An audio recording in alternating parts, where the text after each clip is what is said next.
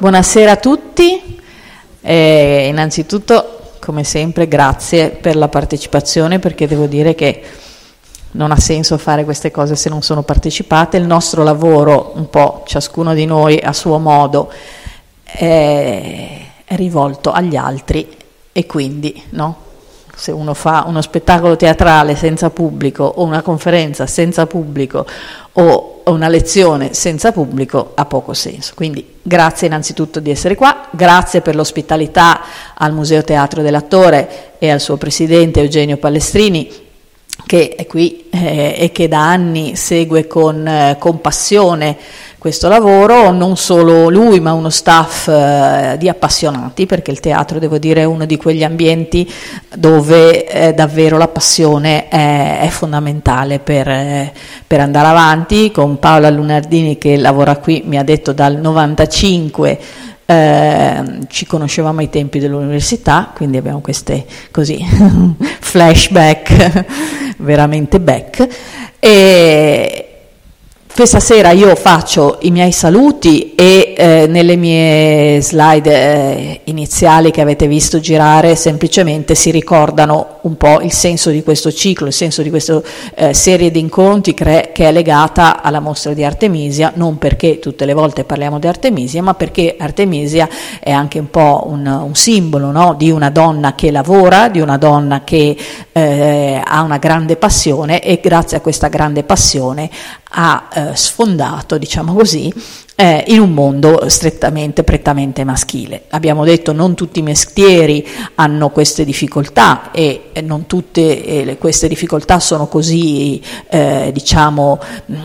radicate e così importanti come lo erano 400 anni fa, però certamente essere donna ha anche un suo significato. Purtroppo siamo in un momento di enorme e drammatica attualità su questo tema del femminile. Noi ovviamente non prendiamo e non vogliamo sfruttare questo argomento, quindi ci troviamo a parlare della creatività femminile nei vari contesti e come questa, se eventualmente così è, può avere delle differenze rispetto alla creatività maschile, oppure semplicemente che cosa vuol dire fare un mestiere dove sei per lo più circondata da uomini.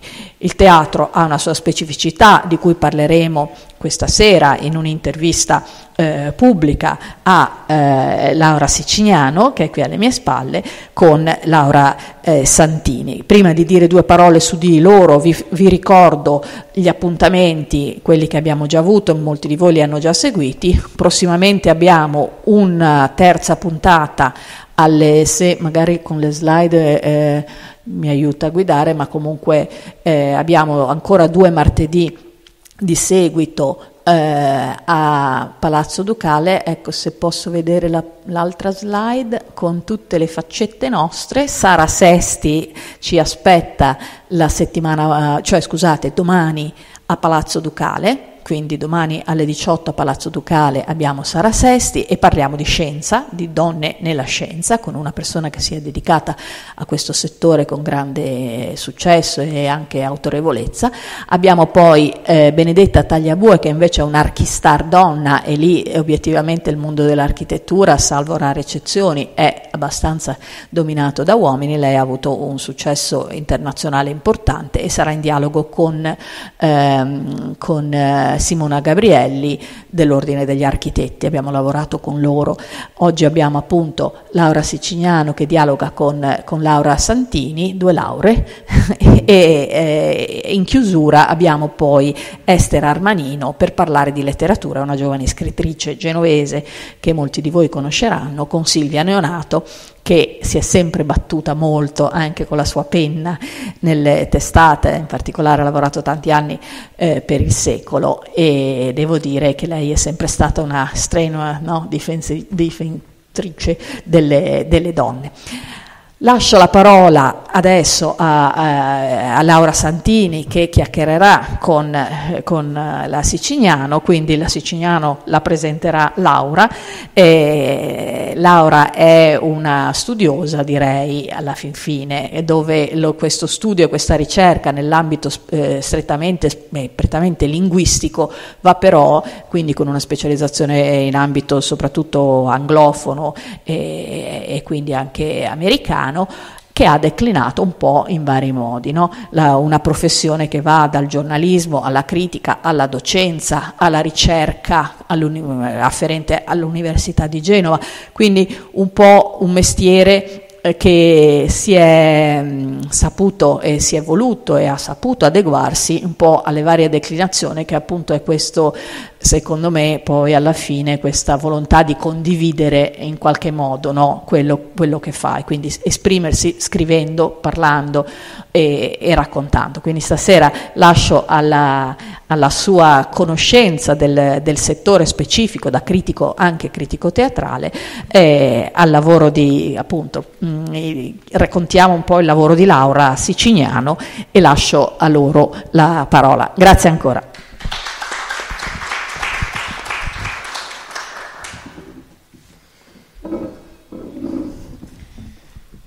Buonasera a tutte e a tutti. Diciamo che con Laura Sicignano ci conosciamo da molti anni e ci siamo incontrate in tantissime occasioni, sicuramente nella mia attività di critica teatrale, mi è capitato spesso di vedere i suoi spettacoli e devo dire che una delle esperienze più felici è sicuramente stato il suo percorso di direttrice artistica al Teatro di Voltri, dove aveva creato un'atmosfera estremamente interessante e nel tempo ha creato una comunità reale ed è stata sempre una sorpresa essere tra il pubblico e godersi al contempo lo spettacolo teatrale. Poi chiaramente lei era non solo regista ma anche direttrice artistica in questo frangente e godersi appunto sia lo spettacolo teatrale che i commenti di questa comunità molto, molto varia, molto diversa sia nelle provenienze che nell'età e molto, appunto, molto attiva, molto partecipe dello spettacolo, in un modo quasi antico, quasi, non so, goldoniano. Comincio così un po' in media stress, perché mi fa un po' così, mi annoia di solito da spettatrice sentirmi raccontare, diciamo, le vicende in modo cronologico. Credo che Laura sia qui con noi e sappia rappresentarsi benissimo. Oggi Laura è in un percorso che facilmente, così semplificando, si potrebbe definire un ritorno dopo la sua direzione al Teatro Stabile di Catania, la prima direttrice artistica di un teatro pubblico. Anche se in Italia abbiamo avuto un piccolissimo numero di figure femminili che hanno ricoperto alcuni ruoli. Dicevo semplificando un ritorno perché mi piace sempre pensare che siamo tutte identità in evoluzione e tutto quello che facciamo, diciamo, diventa un piccolo mattoncino che certamente configura in modo diverso chi siamo e chi saremo. Quindi il suo rientrare, il suo fine mandato sicuramente per lei è stata anche un'apertura.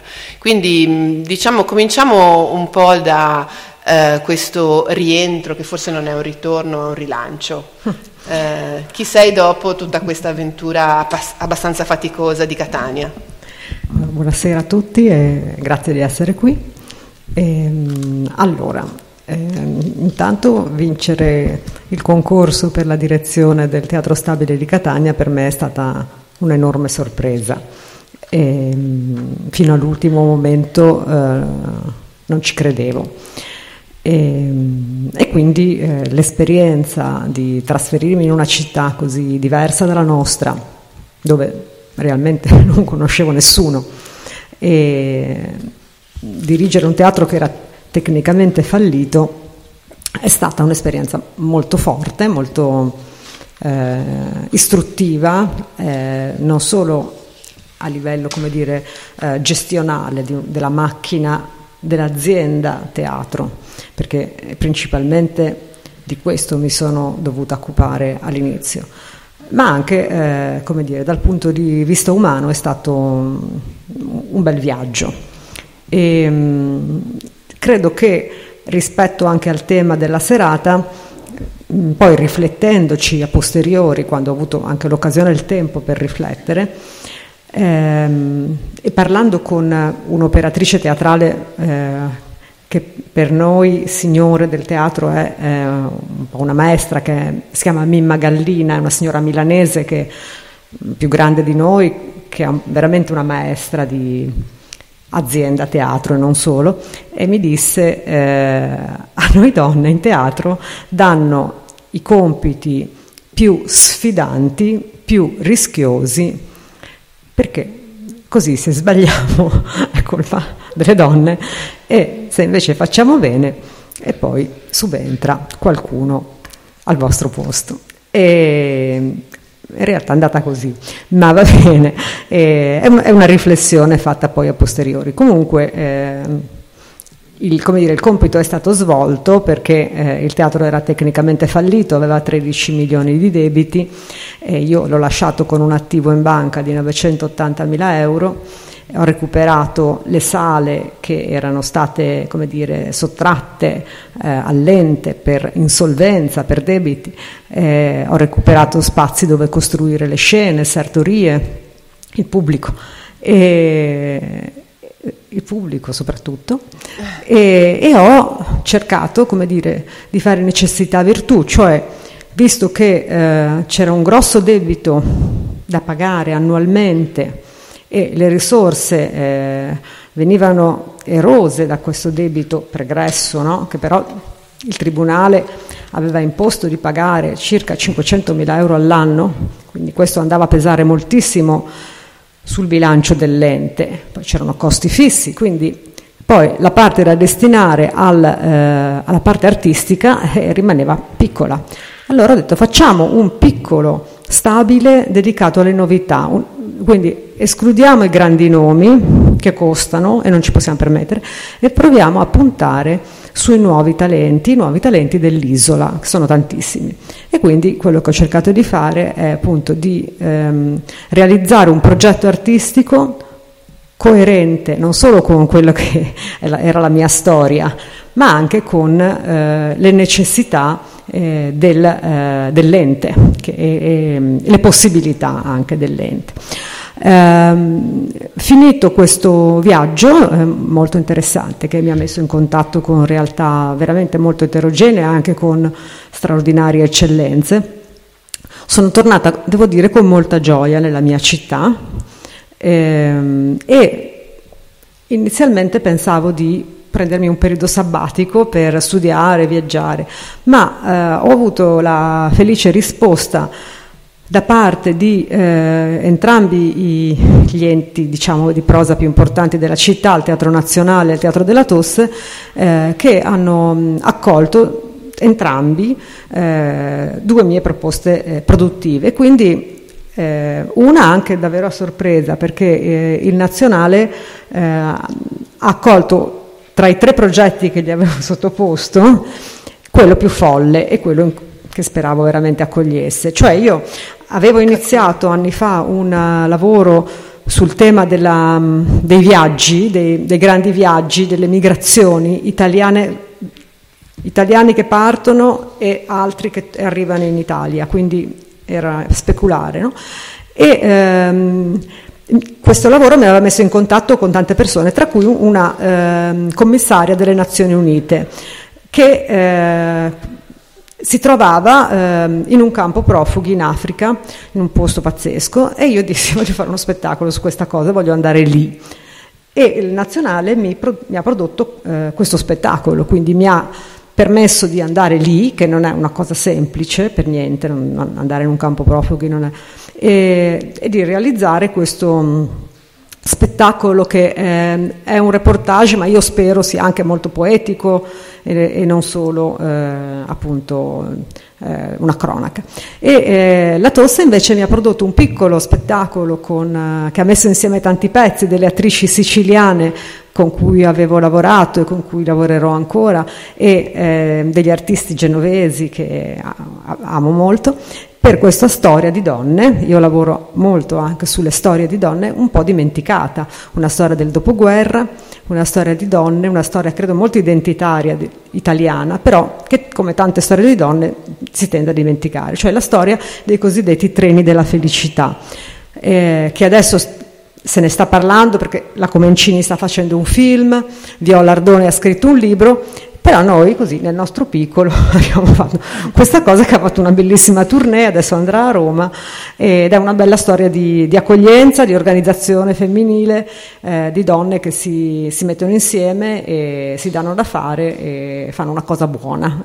Quindi accolgono bambini che nel dopoguerra, da città bombardate come Milano, ma anche Napoli, Roma, eccetera, li accolgono in una rete comunitaria affettuosa, e consentono a questi bambini e alle famiglie di questi bambini di prendere un respiro, in modo che le famiglie potessero riorganizzarsi dopo la guerra, e poi li rimandano alle loro famiglie. Questo è in breve, poi ne ho fatto altre cose, ma insomma queste sono le più significative.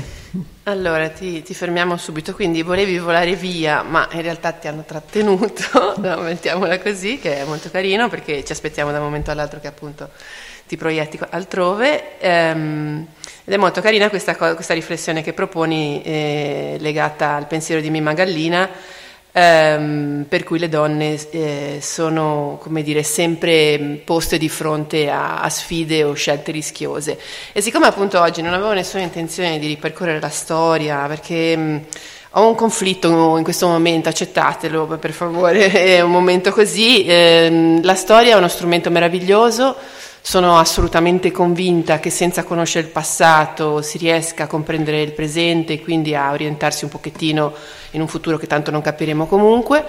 Però sono un po' in difficoltà, perché questa storia sembra che sia l'unico strumento, sembra sempre che sia l'unica strada possibile da percorrere. Allora mi sono messa a preparare questa nostra chiacchierata al contrario, cioè sono partita dall'oggi. Sono partita dal premio Nobel all'economia, alla Goldin, ma poi mi sono spostata perché volevo appunto stare più dentro l'ambito, ma ci ritorneremo al premio Nobel all'economia, perché è importante. Però allacciandomi a questa idea del rischiare, del cogliere l'attimo, no? Mi sono sempre chiesta perché ci sia effettivamente nelle donne spesso questa attitudine, non in tutte certamente, anche perché poi tendiamo sempre a parlare di donne o di uomini, lavorando su stereotipi e su fisionomie che non stanno addosso, per esempio, né all'una né all'altra Laura sicuramente, siamo molto diverse e certamente abbiamo identità anche molto lontane, quindi anche qui diciamo non funziona, però effettivamente c'è un po' nell'ambito professionale questa idea che se non osi, se non ti proponi nello slancio, perderai l'unico treno. Qualche volta non ti viene neanche proposto quello, quindi insomma. E allora mi sono messa a cercare chi si è trovata in questo slancio, e proprio a marzo a Speranza Scappucci, classe 73, è stato chiesto di dirigere in fretta e furia, in realtà, una prima italiana alla Scala. Direttrice d'orchestra di origini romane, io non la conosco, devo essere sincera, sostituisce il direttore Evelino Pidò, risultato positivo al Covid all'inizio delle prove, da qui la necessità di trovare velocemente un sostituto che conoscesse bene l'opera. La scelta è caduta proprio sulla Scappucci, che aveva diretto i Capuleti e i Montecchi alla Yale Opera qualche anno fa, nel 2013, e così è diventata la prima italiana a dirigere un'opera alla Scala. E lei dice: sono salita su un cavallo in piena corsa, anche con un pizzico di follia che in queste circostanze serve, ha detto emozionata durante la conferenza stampa, eccetera. Un'altra prima, sempre piuttosto recente, l'anno scorso, non è che poi vi faccio tutto l'elenco delle prime volte, ma voglio arrivare di nuovo a un atteggiamento critico verso le prime volte, perché di fondo, nella mia ottica, c'è questa idea che ancora nel 2023 la prima donna, no dai, anche no. Però un'altra prima volta, poi ti lascio sicuramente, ti passo il testimone, è Oksana Liniv, prima ad affrontare il palcoscenico alla conduzione di un'orchestra. Direttrice d'orchestra di origini ucraine, sarà la prima donna alla guida di una fondazione lirica italiana al Teatro Comunale di Bologna, una delle eccellenze del paese, eccetera eccetera. Già un talento assoluto alla guida di un'opera, ma figuriamoci al Bayreuth Festival, quindi. E lei afferma: non ho realizzato, quando ho ricevuto l'offerta del Teatro Comunale, che sarei stata la prima direttrice donna alla guida di una fondazione lirica italiana. Oh, meno male. Lei è arrivata lì e così come la Speranza immagina ha fatto il massimo, ha dato il massimo, che poi è l'altro diciamo handicap che ci viene sempre chiesto: dobbiamo sempre dare il massimo. Ecco, io stasera non darò il massimo, darò solo quello che posso, e credo che forse dare quello che si può e insomma affrontare le cose con un po' di umiltà ci sia concesso, così come è concesso spesso a tanti uomini. Mi sono preparata, ma mi piace di più andare a braccio, quindi rilancio questa idea del cogliere l'attimo, del rischiare, del trovarsi prima ma non sentirsi affatto prima, perché cresciamo nella cultura maschile, cresciamo leggendo romanzi, guardando film, ascoltando uomini, e ci sono tantissimi uomini che restano maestri, ci sono tantissime donne che sono sorelle maestre, ci sono simpatie e antipatie secondo me trasversali, e ci sono diciamo figure di riferimento che non stanno in nessuno di questi generi, quindi in realtà il mondo è bello perché vario, mi verrebbe da dire, e forse l'inclinazione al rischio ci può proprio venire anche dal conoscere storie complesse, sofferte, anche traumatiche, che però sono in piedi, e qualche volta essere in piedi dopo essersi presi tanti rischi sulla pelle, no? Nel quotidiano, mi sembra il massimo del risultato. I tuoi rischi, sicuramente Catania è stato un grande slancio, andiamo, no? C'era da qualche parte, non mi ricordo se era un articolo che diceva sconosciuta o qualcuno, ma forse è meglio sconosciuta che nota oggi, a volte, però insomma forse ci sono altri slanci di cui vuoi parlare, o altri rischi che ti sei preso. Per questo lavoro non puoi che, come dire, avere una predisposizione allo slancio, anche alla caduta, e anche, come diceva Beckett, al fallimento, no? Nel senso che è un lavoro dove tu ti metti alla prova ogni volta e puoi fallire, è molto probabile che tu fallisca e poi devi fallire meglio, come dice Fail to Beckett, fail better, yes. E quindi sì, non è solo una prerogativa femminile, ma una prerogativa proprio del lavoro che si fa in teatro, come anche l'effimero dei tantissimi spettacoli che ho realizzato, prodotto, diretto, che cosa rimarrà, quindi anche questa è un'altra caratteristica intrinseca un po' al nostro lavoro.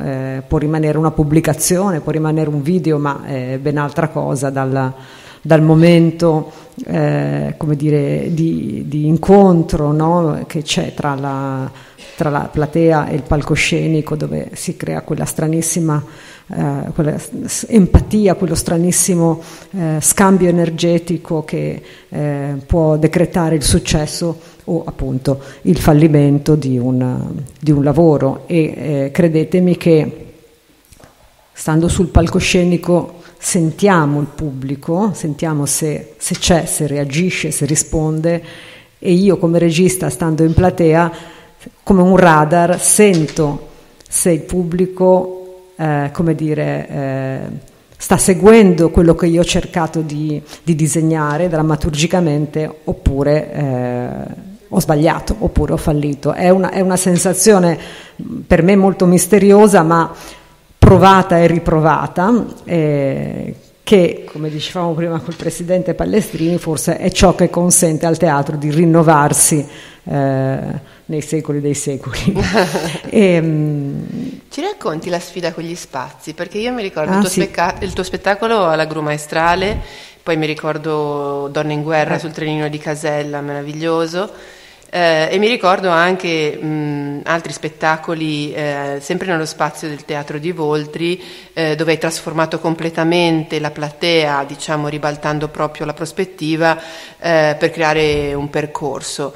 Raccontaci il tuo manipolare gli spazi, perché anche quando sei arrivata a Catania ti sei trovata a dover recuperare, no? Sì. Quindi probabilmente hai dovuto lavorare in modi molto diversi in tutte queste occasioni. Fare uno spettacolo è un'idea, una concettualizzazione anche legata alle tematiche che stai affrontando, lavorare nella direzione è veramente tutta un'altra storia, però magari nel tuo fare regia, la tua sfida con gli spazi. Sì, allora lo spazio è la prima cosa a cui penso in realtà. In genere scrivo io, adatto io, traduco io, quindi comunque non sono una regista che mette in scena un testo, comunque passo sempre molto attraverso la parola, però lo spazio è determinante, che sia uno spazio teatrale o non teatrale, quindi il mio primo interlocutore è lo scenografo con cui lavoro in strettissima collaborazione, dobbiamo co-creare lo spazio. È stato molto bello lavorare in spazi di questa città, perché come diceva Lele Luzzati, che io ho conosciuto e con cui ha lavorato, questa città è un palcoscenico, interamente un palcoscenico, quindi ha l'opportunità di creare un'infinità di piccoli grandi palcoscenici. Abbiamo la grande lezione del Teatro della Tosse, che con cui ho lavorato, con cui sto lavorando adesso in uno spettacolo dove gli spazi sono capovolti, che è il Trittico Calviniano, che è in scena adesso, dove ho capovolto lo spazio anche lì. Quindi non si può ignorare un'istituzione, no, così presente in città, sono 50 anni l'anno prossimo, ma io ho cercato di fare un lavoro differente, soprattutto nel rapporto appunto parola-spazio. Per esempio, quando ho realizzato lo spettacolo Donne in guerra, che forse qualcuno di voi ha visto, a bordo del treno Genova-Casella, non si trattava di uno spettacolo a stazioni, cioè dove in ogni stazione, in ogni postazione, in ogni piccolo palcoscenico si risolveva una piccola storia, cioè che aveva una sua completezza, un suo inizio e una sua fine, ma io lavoro drammaturgicamente nello spazio, cioè la storia in Donne in guerra iniziava alla stazione, si sviluppava durante il viaggio sul treno nei diversi vagoni, poi nel bosco quando il pubblico usciva, poi di nuovo sul treno, ma era una storia, anzi erano 6 storie di 6 personaggi tra loro in relazione, tutti femminili, che quindi drammaturgicamente non erano piccole scenette concluse in sé, ma erano 6 storie che si intrecciavano dall'inizio alla fine dello spettacolo, che è molto diverso naturalmente. In più ho sperimentato anche questa relazione tra attrici, in questo caso, e spettatori e spettatrici, molto più spesso spettatrici, questo dobbiamo anche poi aprire una parentesi su questo, che credo in quanto maggioranza, le spettatrici siete la maggioranza, io credo dobbiate essere rappresentate correttamente, e quindi in questo caso l'attore, diciamo pubblico, artiste, era molto ravvicinato, era lui diceva un rapporto a tu per tu. In qualche modo il pubblico era nella situazione, diventava quasi una sorta di comparsa, di coprotagonista dello spettacolo. Quindi le attrici viaggiavano con il pubblico in qualche modo veniva catapultato nell'epoca dello spettacolo, che era la fine della Seconda Guerra Mondiale, gli ultimi mesi della Seconda Guerra Mondiale, il periodo della Repubblica Sociale, quindi un momento di guerra civile molto duro, e queste 6 donne che rappresentavano 6 donne molto diverse, politicamente, socialmente, parlavano con il pubblico. C'era una drammaturgia molto rigida, non c'erano molti spazi di improvvisazione, ma la scrittura era la scrittura per quello spazio e la scrittura per relazionarsi con il pubblico, che quindi diventava coprotagonista, e faceva un viaggio nello spazio e nel tempo. Quindi questo è un po' uno dei, diciamo, degli esperimenti più riusciti e che ho fatto. Sì, fra l'altro le repliche forse ancora l'anno scorso. Allora, dunque, Donna in guerra è stato fatto a Genova quasi ininterrottamente dal 2008 al 2016, però poi è stato fatto in Francia e in Belgio perché abbiamo vinto un premio, e poi l'ho portato anche a Catania.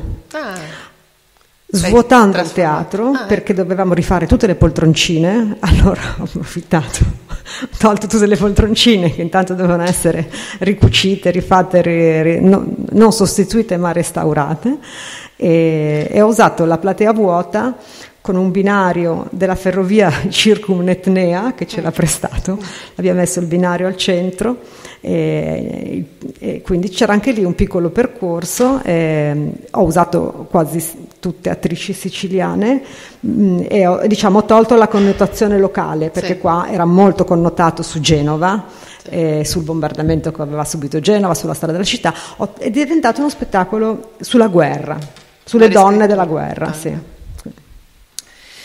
Bene, senti, nell'attualità ci sono una serie di figure che hanno di recente, diciamo, sono arrivate alla direzione, per esempio Pamela Villoresi è arrivata al Teatro Biondo di Palermo nel 2019, fino al 2026 al Teatro 2 di Parma ci sarà Paola Donati, c'è Cecilia Gasdia all'Arena di Verona, insomma un piccolo pugnetto di persone, donne, alla guida di alcune delle più importanti istituzioni culturali del paese, pochissime ancora, sparute. In qualche commento rispetto appunto alla presa di servizio, diciamo così, di queste figure, mi è spesso capitato di notare il concetto di sì, prenderò servizio e cercherò di abitare il luogo.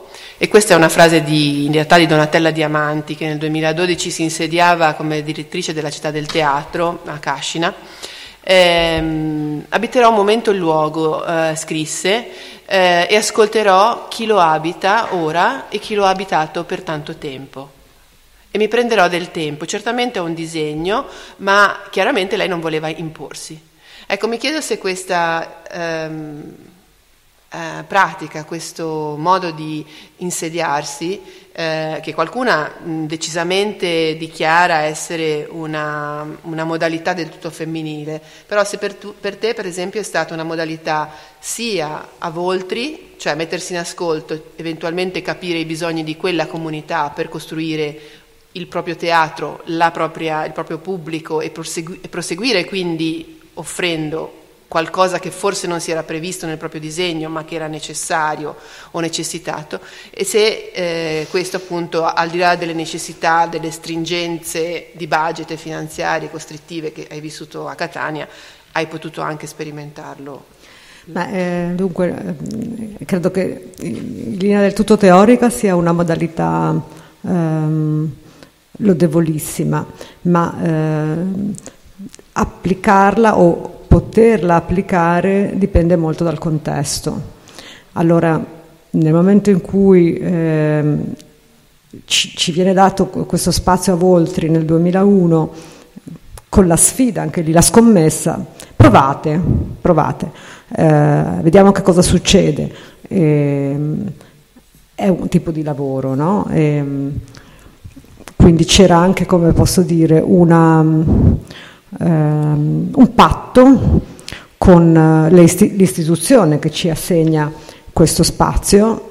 Poi noi eravamo una compagnia privata, quindi godendo dei contributi pubblici, ma una compagnia privata, quindi è una cosa molto diversa da un teatro pubblico, cioè la struttura, le regole interne. Quando io vado a Catania mi trovo 28 dipendenti a tempo indeterminato, non sono neanche tanti per un teatro stabile, però comunque che lavoravano lì da 20-30 anni. Mi trovo un enorme bacino di attori, enorme, che chiedono di lavorare e che in passato hanno lavorato, e mi trovo un debito catastrofico, è una situazione proprio strutturalmente catastrofica, quindi questo tipo di, magari, di finezza non sempre hai la possibilità di esercitarla. Prima di me c'è stato un commissario e io in parte ho dovuto un po' lavorare come un commissario. Voi sapete bene che un commissario a volte non può lavorare di cesello, ma deve lavorare anche un po' con d'accetta, perché bisogna, il malato, ecco, non era del tutto, era un convalescente abbastanza fragile, quindi bisognava dare delle cure ricostituenti, insomma, quindi era questo tipo di discorso che fa la Diamanti, è meraviglioso, ma non sempre si può applicare. Poi sì, a volte si può ascoltare e decidere però di fare diversamente, che magari è più opportuno. Beh, sicuramente a Voltri a un certo punto nel trascorrere degli anni avevi creato anche questo momento dopo teatro, avevi veramente avvicinato il pubblico in modo importante, tant'è vero che mi pare che la tua consapevolezza di chi fosse il tuo pubblico sia molto chiara. Avrai anche analizzato da commissaria, diciamo, i dati per capirlo nel dettaglio, ma anche avendo lavorato su tematiche femminili ti sarai aspettata forse di avere un pubblico a cui ti rivolgi che potenzialmente poteva, diciamo, configurarsi in un certo modo. Hai mai sentito la necessità, al di là appunto dell'esperienza di Catania, che chiaramente ha delle caratteristiche estremamente specifiche, critiche, di emergenza, ma mi chiedo se invece sei mai andata nel tuo lavoro verso l'ascolto, verso un pubblico che pensavi di incontrare, verso uno scenario, diciamo, contestuale, no? Per esempio appunto una commessa di un lavoro, e quindi o un percorso tematico. Questo andare verso invece che... Dunque, allora, sì, io però penso che il pubblico non vada mai sottovalutato e credo che anche un pubblico magari che si può definire più ingenuo, in realtà può essere coinvolto, magari non su tutti i livelli di lettura dello spettacolo, ma io credo che sia necessario che... cioè, questa è responsabilità nostra, degli artisti, riuscire a coinvolgere qualsiasi tipo di pubblico, anche quello diciamo infantile, almeno su un livello basico, che è quello, la comprensione della storia. Io credo molto nelle storie, sono figlia di una generazione teatrale che aveva cancellato la storia, perché i registi a cui ho fatto l'assistente da ragazzina erano registi che avevano cancellato la parola, dicevano la parola non esiste più a teatro, non bisogna mettere la parola al vertice della gerarchia dei linguaggi scenici, facciamo saltare per aria il testo, avevano abolito, c'era un teatro d'azione, un teatro di gestuale, no? Un teatro, quello che si chiamava le avanguardie, e la sperimentazione, poi chiamatosi innovazione, poi nuovo teatro, poi adesso non c'è più un nome. Però guarda caso la mia tesi di laurea era il teatro degli anni '80, il nuovo teatro degli anni '80 ritorna alla parola, no? Dopo averla cancellata dai palcoscenici ritorna alla parola. Io credo nella storia e credo nel potere della parola, anche se mi piace molto usare i linguaggi della scena, anche un oggetto, ma deve essere parlante, necessario, mi piace usare il linguaggio delle luci moltissimo, mi piace lavorare con i compositori e quindi comporre le musiche in scena, insieme alle prove, insieme agli artisti, cercare di lavorare organicamente sul corpo, quindi mi piace molto questo, però credo nelle storie, no? Quindi quando tu racconti una storia, chiunque la capisce.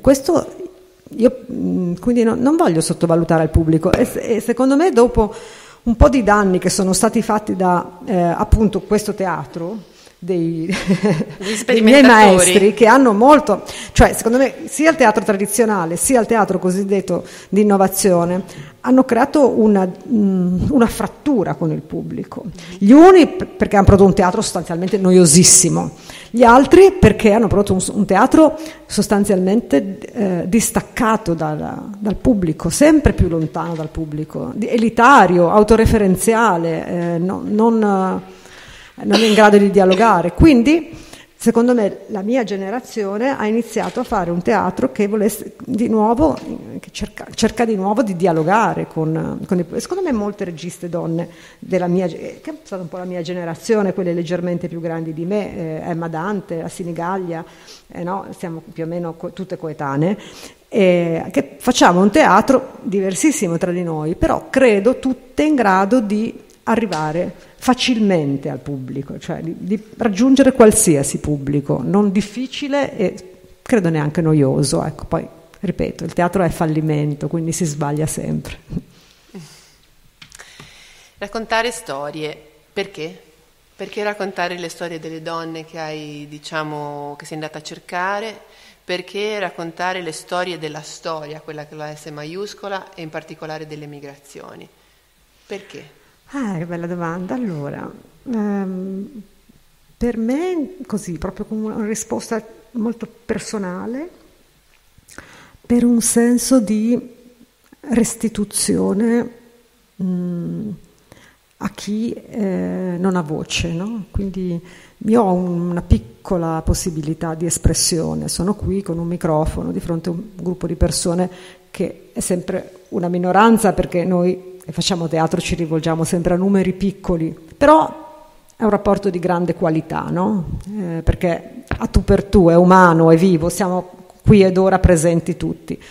Quindi magari non sono grandi numeri, ma il rapporto è di qualità elevatissima.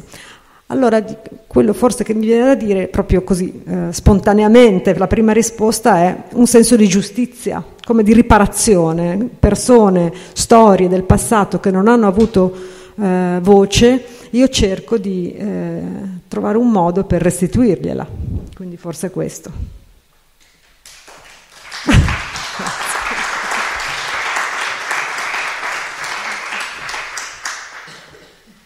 E siamo arrivate naturalmente a un punto di questa conversazione che io e Laura condividiamo profondamente, la giustizia.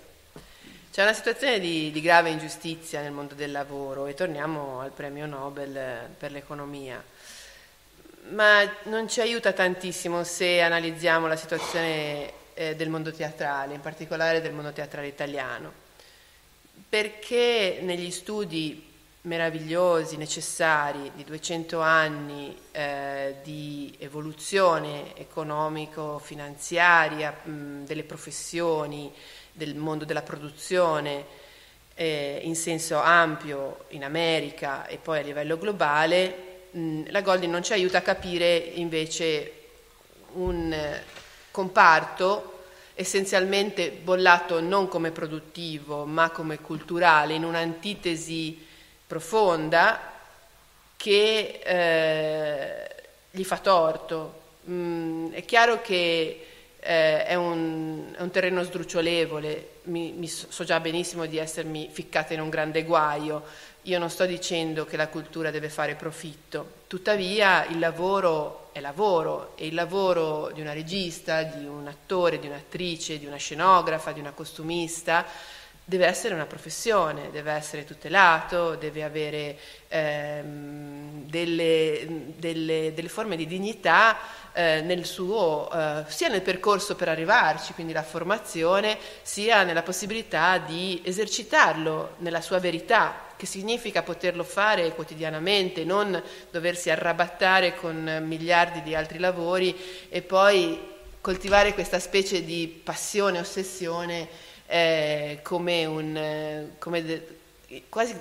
ladre, dei ladri, delle figure appunto che vivono nel sospetto di chissà quali vissuti clandestini. Chiaramente c'è nel vissuto clandestino una grande originalità, c'è nell'idea di non aver parametrato, di non avere strutturato tutto questo mondo, tutta quel fascino, no, della creatività folle, anche un po' malata, anche un po' figlia del vizio. Però sono tutti di nuovo stereotipi che non ci aiutano nel contemporaneo. E allora credo che sia arrivato il momento di parlare di Amleta, parlare dei numeri delle donne attualmente impiegate nel mondo del teatro, perché la creatività passa anche per la regola. A Laura ho voluto intitolare questo questa nostra conversazione, non so se è stata lei, ma mi pare di sì, regole ed eccezioni. Ecco, certamente il talento, certamente il lungo lavoro, la lunga ricerca portano a risultati favolosi. Io credo che oltre al talento ci voglia grande dedizione, quindi credo anche in chi il talento lo costruisce nel tempo, con grande appunto lavoro, con grande intenzionalità. Però ci vuole un po' di struttura, perché appunto la professionalità da sola, se no, si sfa e ci chiede uno sforzo che non è sostenibile. Due aneddoti veramente piccolissimi. Ho incontrato qualche anno fa l'allora direttrice di un grosso teatro berlinese e mi disse, io ci rimasi molto male, ah, tutti gli attori italiani fanno i camerieri, ma quest'anno sono stata a Nairobi e ho conosciuto un gruppo di giovani artisti di teatro della città, e quando ho raccontato loro il sistema pur pieno di falle del teatro italiano, loro erano esterefatti, perché per loro era inconcepibile che lo Stato sovvenzionasse il teatro. Quindi diciamo che certamente vogliamo paragonarci all'Europa, però viviamo globalmente una situazione estremamente eterogenea, quindi io credo che si debba sempre di più ragionare in una chiave globale e quindi renderci conto che anche ci sono delle situazioni che per noi sono inimmaginabili. No, certamente ecco. C'è una... No, non siamo nel primo, nell'ultimo mondo, diciamo nella situazione delle professioni del mondo dell'arte. Tuttavia è chiaro che lottiamo contro, allora come donne lottiamo sicuramente contro un sistema che è un sistema strutturale patriarcale della società e non necessariamente rappresentato da tutti i maschi, anzi per fortuna no, che ci vincola perché numericamente sono più presenti e quindi banalmente qualcuno una volta mi ha suggerito di ricordarmi che chi è dello stesso genere si riconosce e quindi di non vedere necessariamente un male nell'idea che chi è alla guida di un ente o di una produzione sia più incline a scegliere chi gli è più affine. Mi piacerebbe pensare appunto che ci siano affinità elettive che vanno al di là della semplice questione di genere. Credo invece che appunto ci sia stata un po' di semplificazione e di modalità diciamo perpetrata nel tempo e sicuramente una disponibilità maggiore a una serie di anche compromessi che non è detto che siano sempre stati diciamo ben accolti dalle figure femminili. Mi piaceva parlare di Amleta perché sicuramente è un'associazione che sta cercando di far emergere tutto questo discorso che io sto anche un po' velando. Sto velando perché qui siamo in una conversazione pubblica, non è intenzione fare scandalo, suscitare polemica. E poi siamo abituati un pochettino a introdurre i temi diciamo scomodi con una certa velatura di diplomazia, pensando che magari si possa essere ascoltati invece che affrontarlo in modo veemente, pensare che tutti debbano abbracciare la causa e quindi ma insomma Amleta sta facendo un lavoro encomiabile. Non so se vogliamo far vedere un pezzetto. Sì, allora, Amleta è un'associazione nata spontaneamente da un gruppo di attrici e per dialogare su che cosa vuole dire essere donna nel mondo del teatro, quindi una cosa molto innovativa, e una delle prime iniziative che ha fatto è stata una mappatura, quindi hanno raccolto dei dati dal 17 al 2020. Adesso la stanno aggiornando in collaborazione con l'università di, non ricordo, credo Padova, sì. E quindi ci sarà una nuova mappatura molto più dettagliata, però è un breve video sì. Che esprime dei numeri e basta, Sì. Lo mandiamo così. È una specie di fotografia, sì, però coi dati.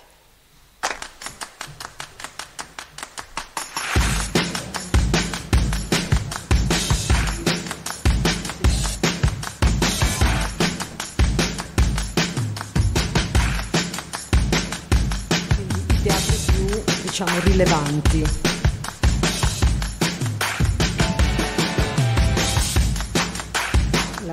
Le donne sono assegnate in viola e gli uomini in giallo.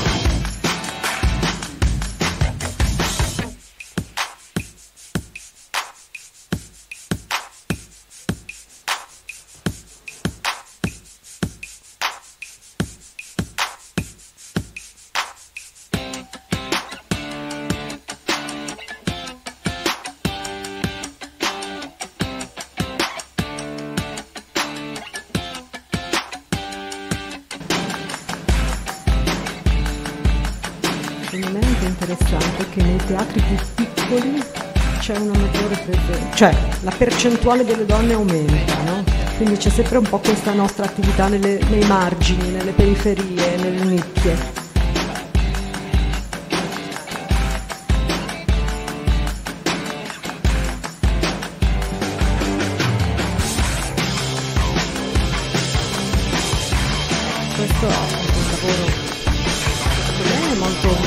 Perché non ne abbiamo la percezione, ma neanche noi all'interno ne avevamo la percezione di questi dati. Spettatori.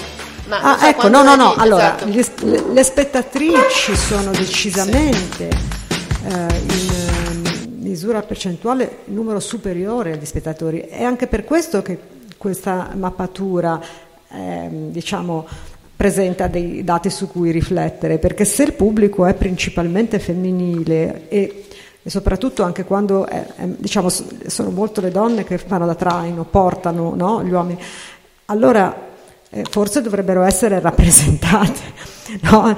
E quindi il discorso è questo, molto semplicemente. Ma il teatro è sempre stato uno specchio della collettività che lo esprime, no? Fin da quando è stata anche un po' la sua funzione, quindi ogni società ha avuto un teatro che rappresentava se stessa, e quindi chissà, diciamo, anche per contrasto, no? A volte sì, un teatro che è andato contro, a volte invece che ha rappresentato la collettività che lo ha espresso. Certo, come la scrittura poi nelle sue varie forme ha assecondato, criticato il contesto. Quindi volevo tornare un attimo al premio Nobel, perché non volevo assolutamente dare l'impressione che avessi citato Claudia Goldin per dire che il suo lavoro non debba essere riconosciuto esattamente come lo è stato, quindi è un grandissimo valore, è un valore assoluto per il fatto che appunto una studiosa di questa caratura abbia ricevuto questo prestigioso premio, che abbia avuto questa visibilità, che il suo lavoro di ricerca, che è veramente lungo una vita, sia stato premiato. Una cosa, avevo detto che non si applica bene, diciamo, quello che emerge da questo studio al contesto di cui stiamo trattando, quindi al settore teatrale, culturale, artistico. Però c'è una nota carina che invece, riportandoci alla storia, perché in realtà, se notate, io ho negato di avere fatto uso della storia, ma anche solo facendo una scorsa delle fonti che ho citato, chiaramente non sono ricorsa alla storia dei tempi classici o della modernità, ma sono andata indietro nel tempo, quindi vedete bene che poi ho negato l'evidenza, ma mi piaceva, ecco, stare in un contemporaneo che sicuramente sta cambiando a una velocità molto repentina e con degli scarti molto anche feroci, che spesso ci colgono un pochettino di sorpresa. Ecco, una cosa carina che lei, per questo studio, che poi sono molti studi, non è un unico studio, ci sono due fattori interessanti. C'è sicuramente la questione, diciamo, della maternità, del matrimonio, ma quella del matrimonio è interessante da un punto di vista prettamente scientifico, cioè i dati. Allora, lei lavora su un arco di 200 anni, mentre si era sempre lavorato, diciamo, a partire dalla rivoluzione industriale.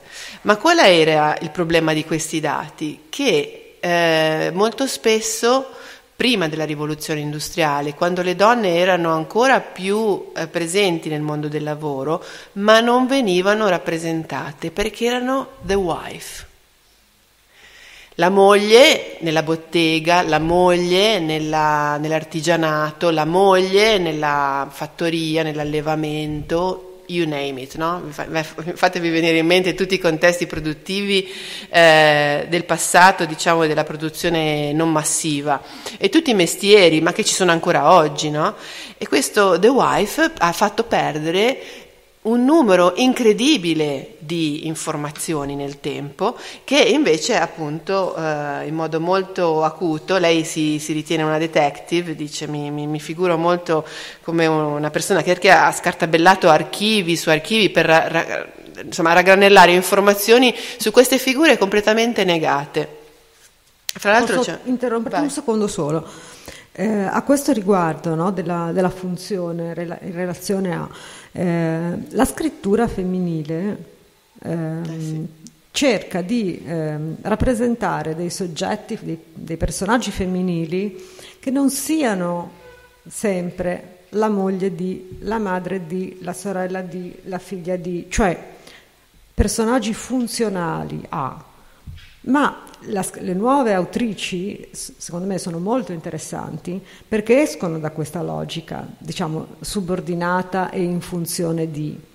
E c'è un simpatico, come dire, test, no? Che ha il test di Bechdel, che è un metodo per valutare l'impatto dei personaggi femminili nelle trame. Inventato in realtà da una fumettista negli anni '80, Alison Bechdel. Fateci caso. Allora, notare se un'opera contiene almeno due personaggi femminili che parlano tra loro di qualsiasi argomento che non riguardi un uomo. Il criterio può essere reso più stringente aggiungendovi la condizione che il nome dei due personaggi sia noto. È curioso perché se appunto scorrete a film, libri, spesso questo test è un po' un piccolo, è un giochino, no? Però è interessante, fa riflettere anche questa cosa. Sì, fra l'altro la storia della letteratura, Colette, ma mi viene in mente Colette perché un collega ha appena pubblicato un interessantissimo saggio, appunto, che recupera tutto il lavoro di questa meravigliosa scrittrice nell'ombra di. E sappiamo, sono emerse nel tempo tutte le figure femminili che sono state spesso detto le muse, ma spesso, ancora più spesso, sono state proprio le scribe, le persone che trascrivevano o completavano o perfezionavano le scritture dei loro compagni o chi per essi, insomma. Quindi The Wife è una bellissima emergenza di questo lavoro, e credo che questa idea abbia un valore assoluto, perché la Goldin è molto scientifica, quindi non analizza The Wife in modo patetico, nel senso di poverine, no? Ma proprio a livello di dato statistico, quindi fa riemergere un lavoro che nessuno ha potuto vedere o ha voluto riconoscere, e credo che insomma questa storia ci racconti anche molto del contemporaneo. Essere funzionali a qualcun altro non è necessariamente sbagliato. A me piace spesso fare la gregaria, non ho necessità di primeggiare, perché la collaborazione mi piace molto di più. Mi piace per esempio interagire nel dialogo, trovo me stessa, o il potere di me stessa, il potenziale in me stessa, più nel dialogo che nel lavoro esclusivamente individuale, non che non serva anche il lavoro esclusivamente individuale, per cui non ho nessuna, non guardo dall'alto in basso l'idea di essere gregari. Il problema è di non essere neanche riconosciuti in quel ruolo. Sì, beh, non è il fatto di essere gregari, è il fatto di non valorizzare l'individualità, che era quella bellissima della complessità della esatto, costruzione, cioè quel prodotto, cioè, che una poi una persona non è solo la moglie di o la figlia di, una persona è una persona prima di tutto, quindi difficilmente un uomo viene definito come il marito di o il figlio, cioè no, un uomo viene definito come una persona, e quindi credo che anche una donna vada definita come tale. Sì. C'è quel bellissimo libro di Margaret Atwood, c'è anche la serie meravigliosa della racconto dell'ancella, dove tutte le ancelle non hanno un nome, sono la del marito di, no? Sì. di lui, quindi questo è un estremo, sì. È una distopia, però è molto interessante. Sì, non è che volevo associare all'idea della donna, all'idea della moglie, dunque della gregaria. Volevo semplicemente poi ritornare all'idea che appunto un'emergenza che non è strutturata finisce per essere nascosta, e qualsiasi fosse il ruolo nel contributo finale della produzione è andato perso, e quindi qualunque contributo fosse stato dato era zero, e invece è un'emersione fondamentale. Vedo da segnali di fumo e da avvicinamenti gentili che forse è tardi, ma forse vogliamo delle domande anche. Sì, qualche minuto, noi di solito ci diamo un'ora di giustissimo. Ripeto, non perché non sia interessante, è interessantissimo, ma appunto due donne insieme possono, credo, andare avanti. No? Senza dubbio.